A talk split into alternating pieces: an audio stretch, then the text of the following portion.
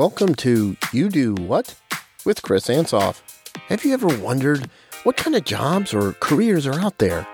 Or have you met individuals that have like really interesting jobs and you wonder how they ended up with that job or that career? Well, in this podcast, I'm going to interview folks and find out what their current career or job is and then find out how they got there. So, let's meet Chris. What do you do now? Uh, I am a web development consultant and trainer, um, but I also do some coder for hire type stuff as well.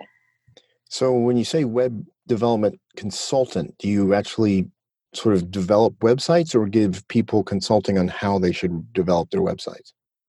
It's actually both. Um, okay. yeah so so so i kind of like I, I try to start out with the the strategy you know like is this a good thing to build right now for you or is it not? And then then i could also move into the implementation or building phase. Yep.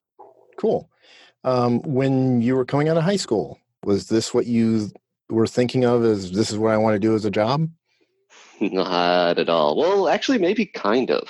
Okay. So I, I had actually started building websites in high school and I was just sort of like doing it on the side. I think I did my high school's website as well. Oh wow! But it, it wasn't on my mind. I don't know why. Yeah, it was okay. kind of strange. So when I went to school, I went to college uh, for communications. Uh, it's actually more um, uh, IT, like uh, uh, telecommunications. Okay. Yeah, and then yeah, went through that, and I'm I'm just because I I don't know like why I didn't just go with uh, web development because I kept doing that during college too. I like I built a um, a website for a um, a little newspaper that some dorm mates and I decided to to do. Cool. yeah, it's just like a bunch of other stuff. So I was like dabbling with it, but it was never in my mind as a career. So what were you focusing on at that time as a career? Uh, it was the telecommunications, so that was more of uh, phone communications, uh, data communications, uh, cell phone communications was a big, big topic. Okay. Uh, since this was in the uh, early 2000s, um, so, So- cell phones were just sort of coming up. Cool. So how did if you go from college to where you are today, what was sort of your path that led you to where you are? I'd say probably my first job out of college, I found out that what I went to college for, I didn't really want to do it anymore. Yeah. Okay. That's cool. and uh, during uh, my first job, uh, I had been continuing on doing uh, web development, uh, just sort of like a as a side type of thing within my my original role. Um, but yeah, my original role, I was a network uh, phone specialist, so I was just sort of helping helping other satellite offices with their phone communication. So essentially, tech support. And so I wasn't really big into tech support, and uh, and then moved. And um, when I moved, I moved to San Francisco uh, from Cleveland, Ohio. And I, yeah, I was just sort of like looking for anything, and uh, it was like, okay, I like web development, so maybe maybe that would work. Uh, oh, but before that, I actually fell into a um, technology manager job for a wine uh, advocacy group, the California Wine uh, Association. Oh, so when you moved to San Francisco, it was, is working for the Wine Association. Yeah, the Wine Institute. Um, yeah, so I've I've had like a very windy windy road. Well, okay, so you, you, you did the that with the the wine, and then you went into web development from there. From there, yes, that that was when yeah, I, I I think I was there for about five years and had continuing yeah, I'd, I'd still had my my you know hand on the pulse as far as the uh, the web development community uh, and the startup community was going in San Francisco, and decided I wanted to to go into startups, and the best way to do that was uh, websites and web development because they needed a lot of that at that time. Oh, Um, I see. Okay. and, and so that's kind of like when i when i got into that and that was mostly um, what they call front end so like what you see when you're interacting with a website that's more what they call front end right. so i was doing that So if you look back and kind of the the path you've been going, sort of what lessons do you feel like you've learned about yourself and and you know uh, the things that obviously you've been doing web development, but I mean, do you feel like how did you learn those lessons? I'm not um failing a lot okay. No, that's actually an important thing. And Yeah, yeah. I think that that's been and, and it's been on my mind. You know, just sort of just sort of recently. I, I had a, a, stream called "Fail Better" um, because it's kind of like what web development is. I mean, you just constantly mess something up, and then you kind of have to learn from it. So embracing embracing the failure has been like kind of a mantra that I've had to learn because I uh, did not start my career with embracing failure. Right. Well, I don't think most people do, but I think that's a really important point that I've been learning is that you, you, you can't succeed unless you fail. and that's right. Yeah. You, you know, a lot of people do a lot of failure, but then they succeed, but they build and learn from that failure. So that's a actually a huge point to to bring out. And one thing to build on that is that uh, a lot of what you hear from people and, and motivator, motivators and coaches and stuff is only when they succeed. They, you don't right. really hear much about the failures that led to it and, until you like get into the behind the scenes type of stuff. So I think it's important to to know that that happens. You know, right.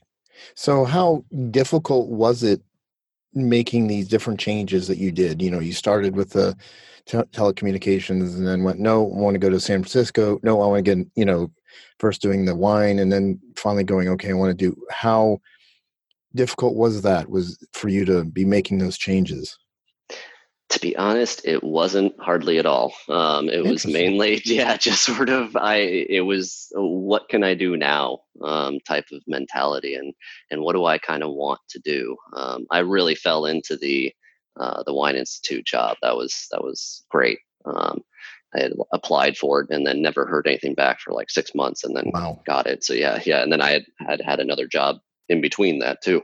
Um, so yeah, that was kind of like a, a fluke. But um, yeah, it wasn't.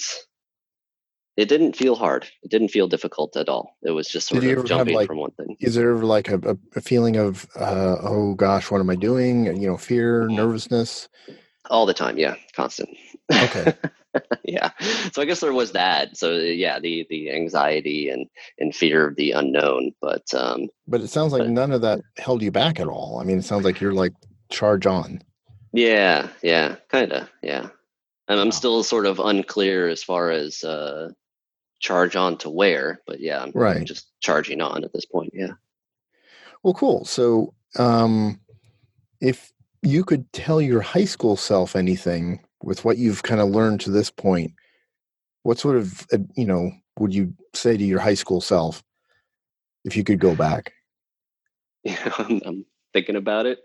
The reason I didn't get into a lot of uh, a lot of the web development and, and computer science type stuff is uh, uh teachers. Um, so really? I, yeah, yeah, they they were just sort of um, holding me back for for some reason, um, or or they weren't explaining things in a right way. So I guess trying to think of a, a good lesson to, to put in that not not don't listen to your teachers because always listen to your teachers but yeah but maybe like uh yeah just uh, go go after your passion you know because that that is something that i think i i allowed um uh other influences to to prevent me from kind of seeking my own passion. And you know now i know my passion is really to to build stuff uh, mainly web stuff you know right. to, to, kind of architect that type of thing. I really enjoy it. So um, yeah following that and and continuing to build and learn um, yeah.